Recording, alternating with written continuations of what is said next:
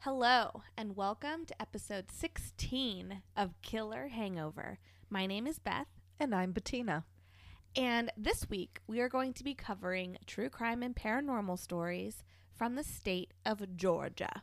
Yes. Mama is covering the paranormal stories, so she was in charge of beverages. I can see what you've made here. I'm not very surprised, but I'm not quite sure how it ties into Georgia. What is it, Mom? Well, I made for us a mimosa. Yes. Um, Well, be honest. It's sparkling with a splash of orange juice. maybe. Maybe even not a splash. It's like a dribble. If you guys haven't caught on yet, uh, sparkling is my favorite. So, So, any excuse to make a drink with it. sparkling. as soon as I saw mimosa, I said, "Oh yeah, I'm not looking any further." Somehow, people in Georgia love them, so we gotta make them. no, it, it came up as one of the drinks that people enjoy in Georgia. Okay. So, I I didn't even research past that. She saw what she wanted and took it. so, to our mimosas, to Mother's Day. yes, and cheers. Mom's birthday was a couple days ago as well. So happy birthday, Mom. Thank you, sweetheart. Cheers. okay. Listeners, I have to be honest here. We got more in our mugs than we did in a flute of champagne. so that clunk you just heard was the mimosas in our mugs. Okay. Okay. Don't judge. quit calling them mimosas. It's basically just sparkling. All right. So we can see states of where our podcast is listened to. Mm-hmm. So we wanted to make sure that we did stories from the states with the highest stats. So the winner, just kidding. but, but seriously, one state that has a bunch of listeners is Georgia. Thank you. and like we mentioned, Mother's Day being yesterday, I thought it was a little fitting to do this true crime story in particular. So thank you, Georgia, for all your ears. Yes. Thanks. This is the story of Gina Spann and the Mother's Day murder. Gina, Gina, Gina. Gina No, was a Marsha, Marsha, Marsha. No, mom. Let me tell my story. oh my gosh, she's rolling her face at me. Ugh, mother. Okay, so Gina was a very lively and vivacious 23 year old when she met Kevin Spann.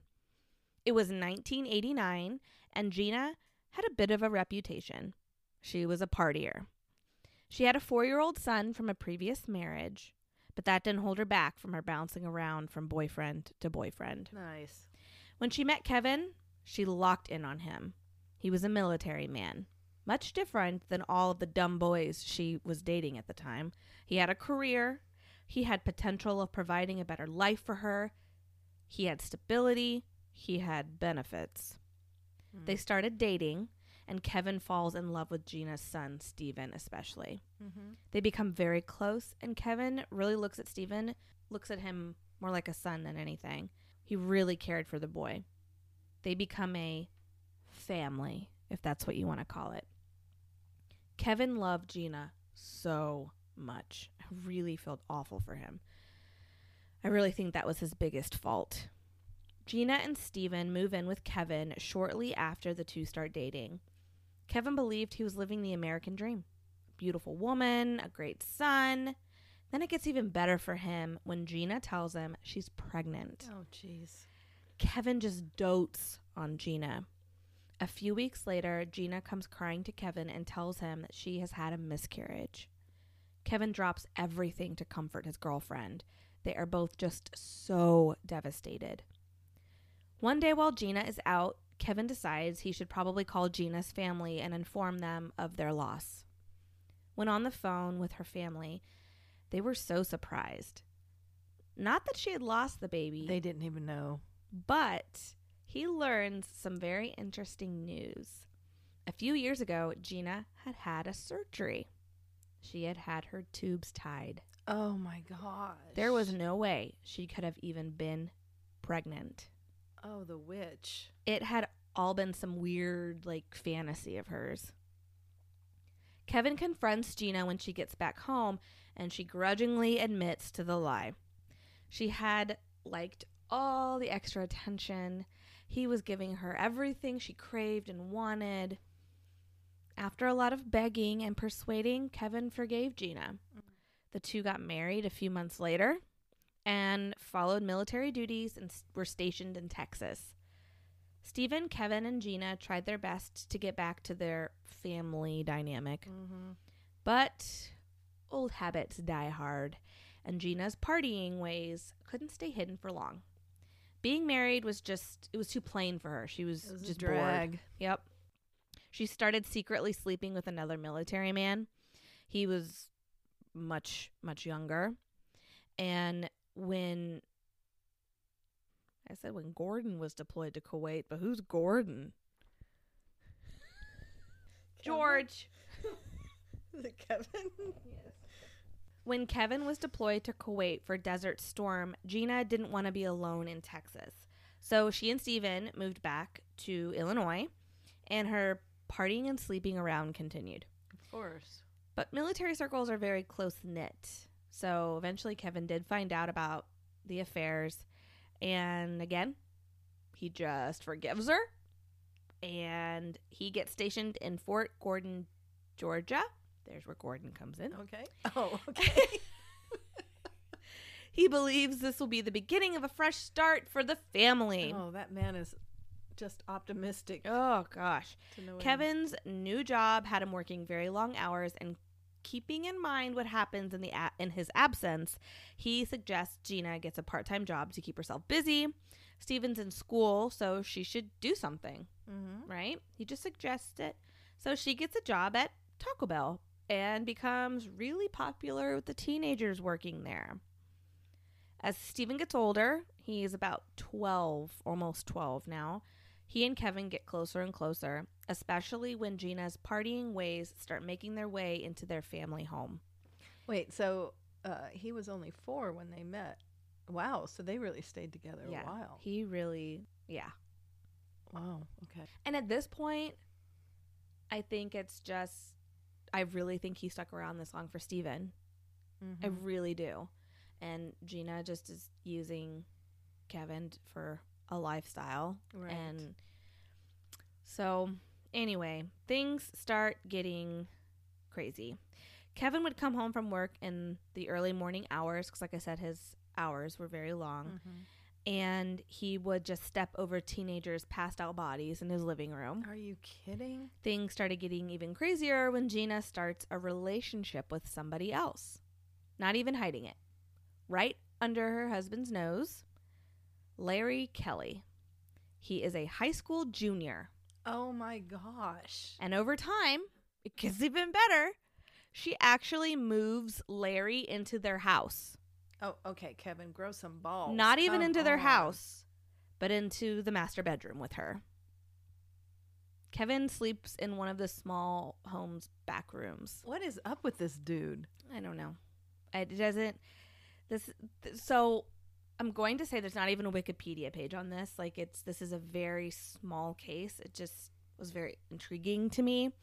So there really isn't a ton on there, but like I said, I really think he was sticking around for Steven. Just some kind of parental guidance structure for this kid. Because he loved him. He so loved this kid.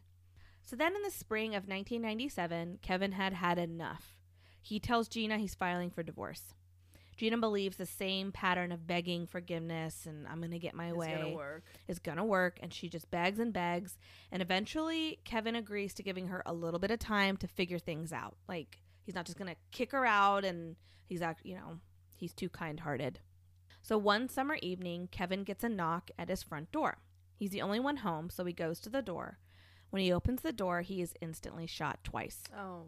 Once in the chest and once in the face. Oh. He dies instantly. Kevin, jeez. 1045 police get a call from Gina. She is calling from the neighbor's house. She reports that her husband had been shot and is lying on the living room floor by the front door. Police arrived, and around 11 o'clock that evening, May 11th, 1997, Mother's Day, Kevin is announced deceased. Having to interview those that lived in the home, Gina and her boyfriend Larry were brought into questioning. Yeah. Larry instantly gives police all the details right away. Kevin Spann was shot and killed by 16 year old Matthew Piazzi and 18 year old Gerald Horn, friends of Larry's. They were promised by Gina $5,000 after money from Kevin's life insurance was paid to her. Oh, jeez. 16 year old Christopher Bargeron, Bargeron, B A R G E R O N, took part and was like backup plan. Like he was there too. Gina and Larry had taken 12 year old Stephen out in the car and drove around while the murder was taking place. At least she had that decency to not have her kid witness it. Well, she didn't want her kid turning on her. Uh, well, Gina Spann had used, quote, acid, alcohol, and marijuana, according to Michael Kelly, Larry's older brother. A quote I found from the Augusta Chronicles. And I'm sure she drugged them up and used her ways of sex. A literal deadly cougar. Oh. The teenagers are serving sentences of life in prison. Originally, Larry was to get the death penalty, but Gina, her with her plea bargain that they reached, she had that changed and they all got life in prison. Jeez Louise. How old is she at this point? She's 30 She was 31 Jeez Louise. dating the 17-year-old. What the heck?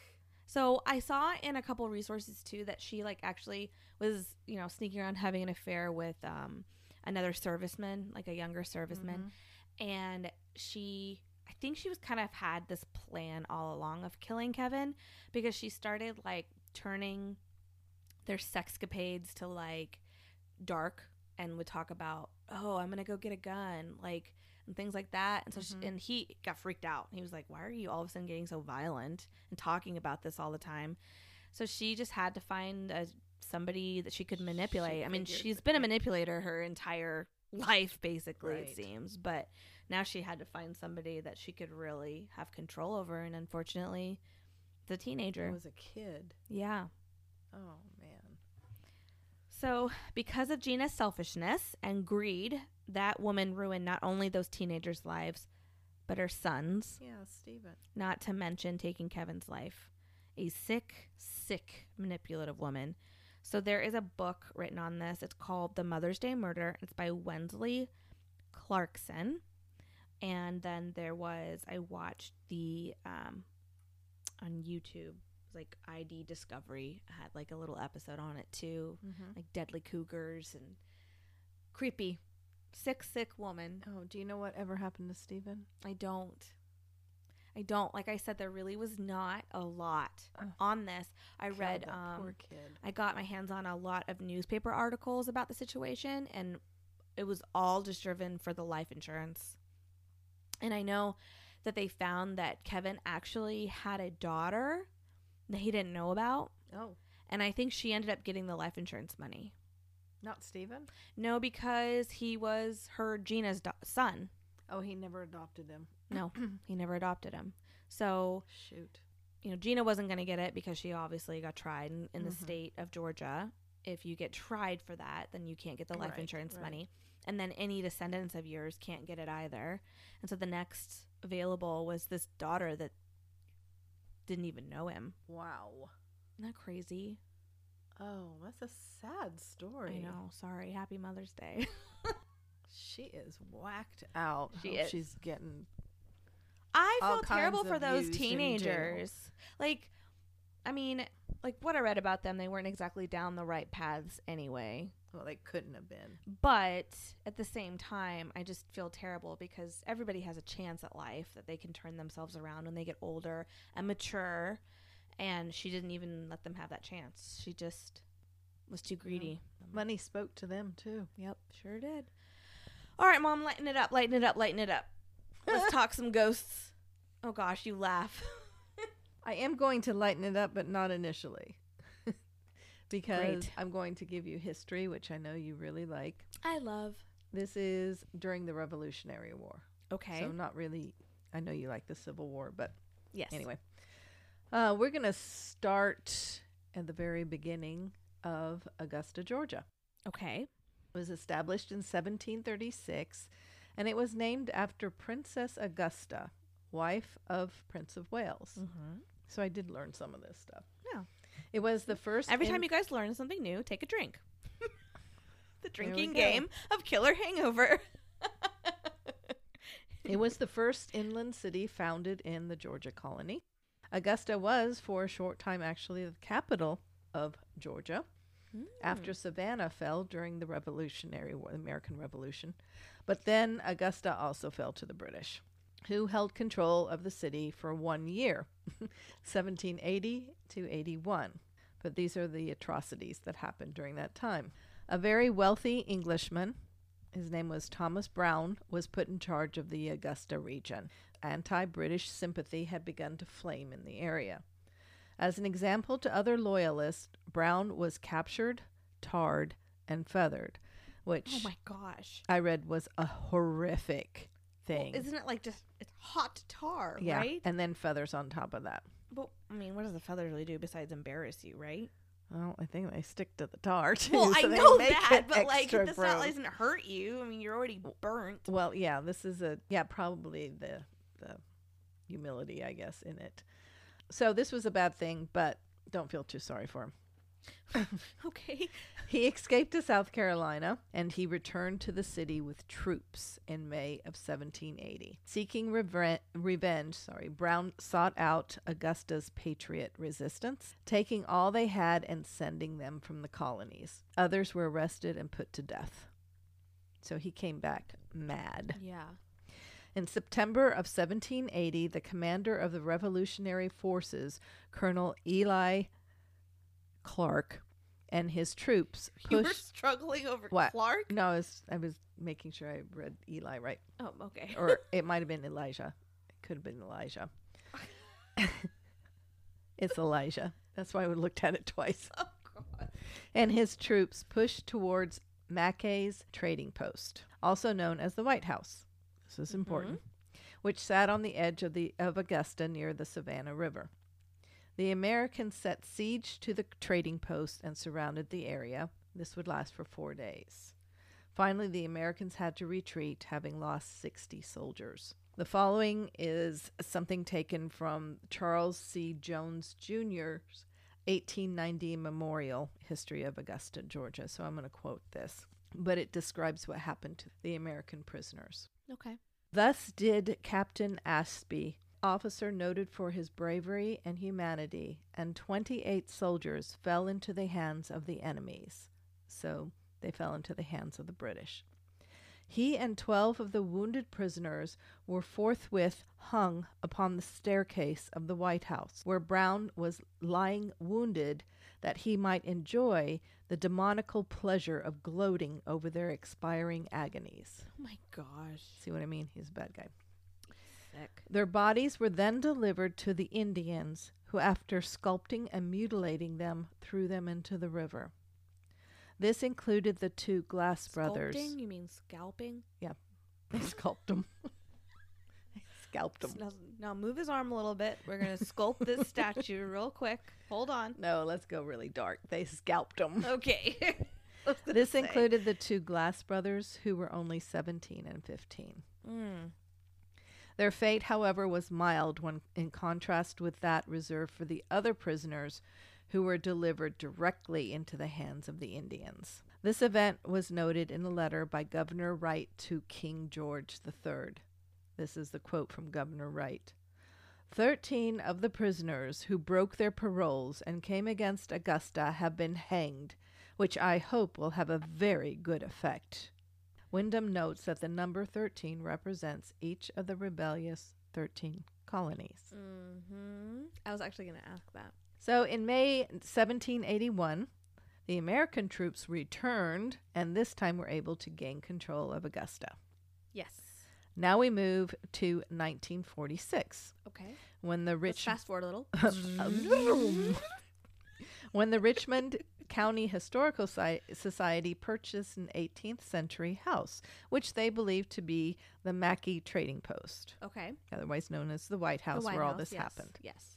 Unfortunately, it seems that the architectural his- historians and archaeologists may have skewed the records to lend credence to the belief that this was that house. Mm, so it may not be. Why do I say unfortunately? Because of a quote made by Mary Mackay, mother in law to the Mackay Trading Post owner. I've never seen such destruction, she said, after the British had come in. Meaning the house They had to not probably tear it down. yeah. Yes. But the house that the Historical Society purchased was not damaged. Mm. Bells ringing. Liars. The state of Georgia conducted a study. It was confirmed that the house was probably built two decades later, uh huh. around 1797, and was not the Mackay Trading Post. Liar. Liar. Come on. You know the movie. Princess Bride. Yes, she got it, ladies and gentlemen.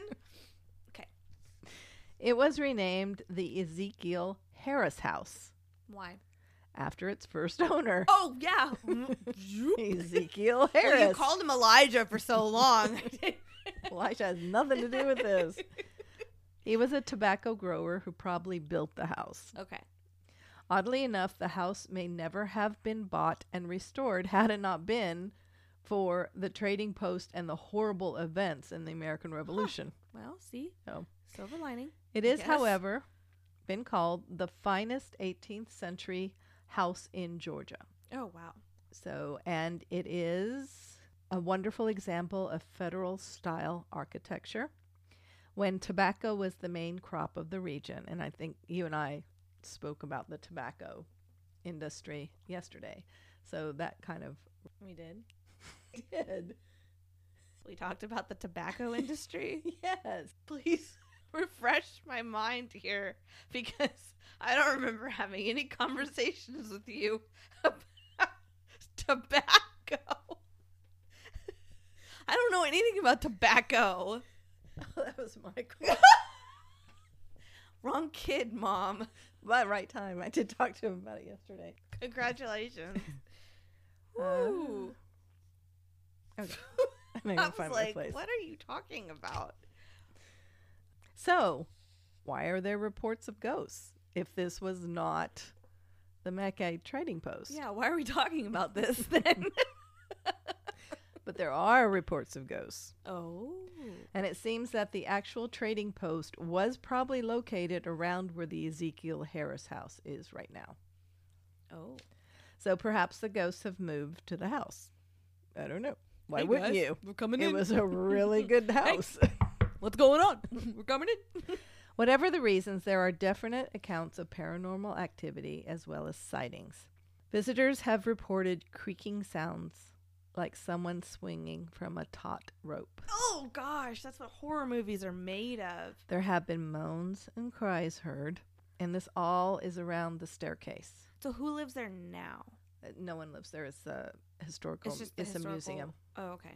What do they keep there? Like, do they do tours and stuff? Yeah, they do tours. So they just keep stuff from like the time period Mhm. and everything. Mm-hmm. So, but the the um, taut rope sounds and the moaning and stuff all happen around the staircase, where in the other house they would have hung the soldiers. right. Well, you got to think too. If he was a tobacco farmer, I'm sure he had slaves. Mhm. Well, one account actually says, and I didn't see this anywhere else, says that they had seen an African American woman Right. um, as an apparition, but I didn't see that anywhere else. So okay. I don't know. And another thing that has happened several times, and I, and this creeps me out the most. Some visitors have visitors. Some visitors have said that they have felt a tight feeling around their throat, almost as if a rope is being tightened.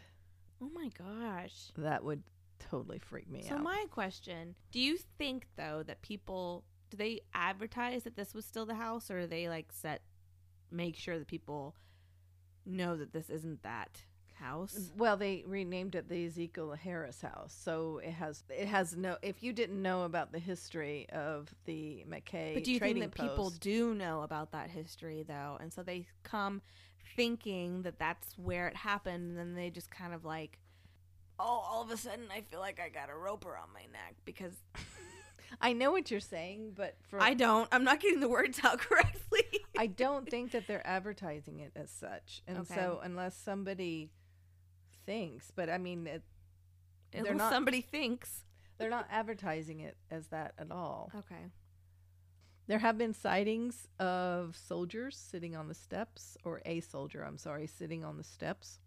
mom you just had this really cool vision of multiple soldiers just next to that just smoking one the- smoking Just tobacco one. and sitting on the steps. then there's a woman who has been seen by several visitors. She wanders on the second floor wringing her hands. It has been speculated that she could be either Mrs. Glass, the mother of the two boys that were hung, looking for her sons, or it could be Mrs. Harris, who is reported to have died after a horrible bout with breast cancer. oh gosh After researching the history of the area where the house sits and reading the vivid descriptions of what happened to the American soldiers, I can't but think that there must be some residual heaviness in the house. oh absolutely Even if it didn't happen in the house, but around that area. Those kinds of atrocities must leave a horrible, lingering negative effect. oh absolutely I mean, I had never really, well, I've never read that much about the American Revolution except for the things that were taught in school. So I didn't know about uh, Savannah or Augusta or Atlanta. So drink up, drink. We learned a lot in this episode.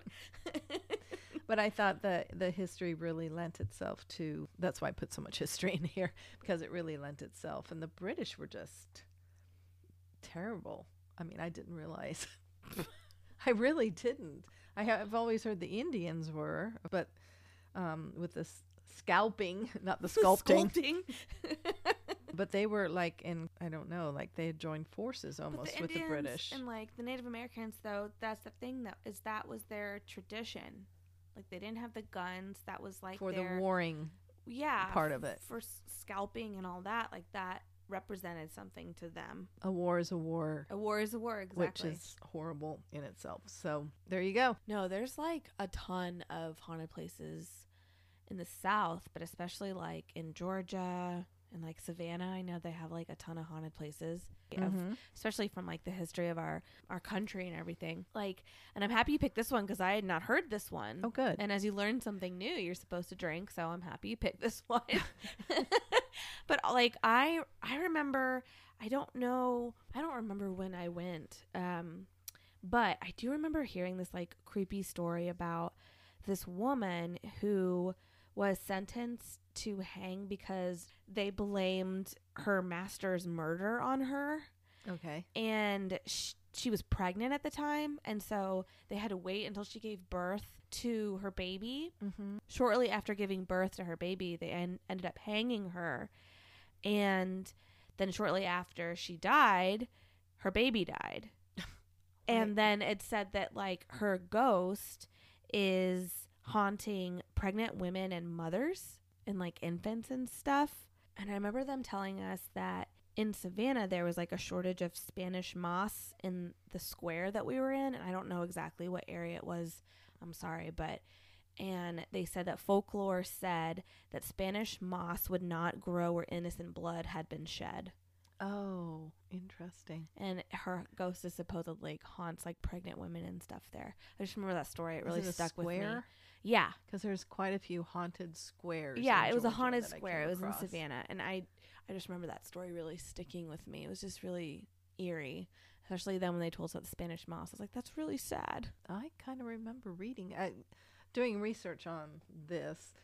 I, of course, came across a lot of different interesting ones, and I think I actually read that one too, because that rings a bell. It happened in the Yeah. square, and Yeah. that's where they hanged her. Was right there in the square, And it was her and like another servant that worked in the home or something. Right, is a man. supposedly hung, that supposedly poisoned or Mhm. strangled or killed their master or something. hmm Because he was abusing them. I think yeah. Yeah. I I don't remember the full story. I just remember Yeah, I remember reading about that. she was like, "I am innocent. I am innocent." And then they had to wait till she gave birth to her baby, like two or three months, and she gave birth to her baby, And, and, then they the baby her. died after And then the baby died. Yeah. They probably didn't nurture it at all. So sad. Yeah, I remember reading about that. And actually, I read about uh, quite a few things before settling on the Ezekiel Harris house. Um, One of the interesting things that I came across that was so, I don't know, different was the um, haunted pillar in Augusta, Georgia. Okay. So it's just a 10 foot concrete pillar Okay. that stands kind of on the corner on the historic Broad Street in Augusta, Georgia. Okay. And legend has it that anyone who dares knock it down will die. Oh. So But what is this pillar? What was it? it didn't randomly just turn up. So this random pillar this just alien all of a sudden. pillar. it is what remains of a farmer's market Oh, okay. that stood in on that corner in the 1800s. oh, okay. So, according to the legend, there was a preacher who stood outside the farmer's market preaching the good word, and he was asked several times to not do so. Oh. Um, and then the final time when they were dragging him off, he said that there would be a huge wind that uh, wipe away the market, and only one pillar will stand. As they were dragging him away. creepy. Shortly after that, there was a fluke winter storm and a tornado Really? developed and it took the market except for one pillar. Oh, that's weird. Now, remember this is just a legend, but it makes a good one. He also said that anyone who touched the pillar would die. If you just touched it. Um, that's yeah. Okay. So, So some Um, like tourist is walking by and her sandal flips off, so she like leans against this pillar really fast so she can pull on her sandal, and she just died. because she, tripped didn't know and she any fell better. and she hit her head. Boom. Story over. Oh man, damn sandals. So I I think it was removed, but it said touched. Oh, so wow, that's crazy. um anyway, if it was a big tourist attraction after that, of course, and people would always stand by the pillar get their pictures taken. But interesting Making sure that that woman didn't lean against it as she walked by. interesting enough that any any time that the pillar was attempted to be taken down and got rid of, there was always a death following. Oh, and this really? happened several times according to this legend, I guess. Here's an update on the pillar though. Oh, oh gosh, what? It's come to a sad end. um, I thought it made it a great story until I saw in 2016 um, a car uh, that got, I don't know, drunk driver or whatever, got away from the driver. so A car got away from the driver. Okay, he lost control of the car got and it. in an accident plowed into the pillar. Oh gosh. The pillar collapsed. Well, did he live? I cannot find anything on this guy. Oh my gosh, that'd be so interesting. I cannot find anything. The city of Augusta has always said that they would rebuild the pillar, but because it's like There's a big, like no point though. but there's a draw, you know. But now there's no point no because the original because is a legend true or not? Like But the guy to this- died, then like, ooh, that's creepy. Yeah. Well, I can't imagine. It's a concrete pillar. That was a big Weird. old, big old car. anyway, that's that's my story about the pillar. I just found it interesting because I've never read about a haunted huge object like that, No, that's just weird. standing randomly Just a random in the middle of a sidewalk. Don't touch it. That's did it have like signs? Yeah, it had a historical sign on it. The car took that too. If you touch this, you will die. well, it had the it had the legend on oh, it, okay. which included that. warning, warning. That's weird. And you know, there's like some drunk people that were like, "Oh, I dare you to touch it." Oh, you know, you and I would touch it. You know, we would. I I, mean, know. I would say that, and then I'd go over to it and be like, "Uh." it's a concrete pillar. I get in my own head. No, it's scary. All right, friends, this was fun. Yeah, a few extra tidbits there on Georgia, which, if you do research a little bit on um, paranormal in Georgia, there are many, much, I'm sure. many sites. Yeah. So much, I'm sure. All right, so thank you guys so much for listening to episode 16. I hope you guys are having a great week. I will post pictures and everything on social media like I always do for this episode. You can find that on Facebook and Instagram. Facebook, it's Killer Hangover Podcast, and Instagram, it's Killer Hangover. You can also email us and get in touch with us at killerhangoverpodcast at gmail.com. For those mothers out there, again, happy Mother's Day to you. A day late, but happy Mother's Day to Every you. day should be Mother's Day. I hope everybody is well and healthy and safe. And next week, we will be telling some stories from Illinois. Illinois. All right. Well, this was fun. Cheers, Mama. Love you, kid.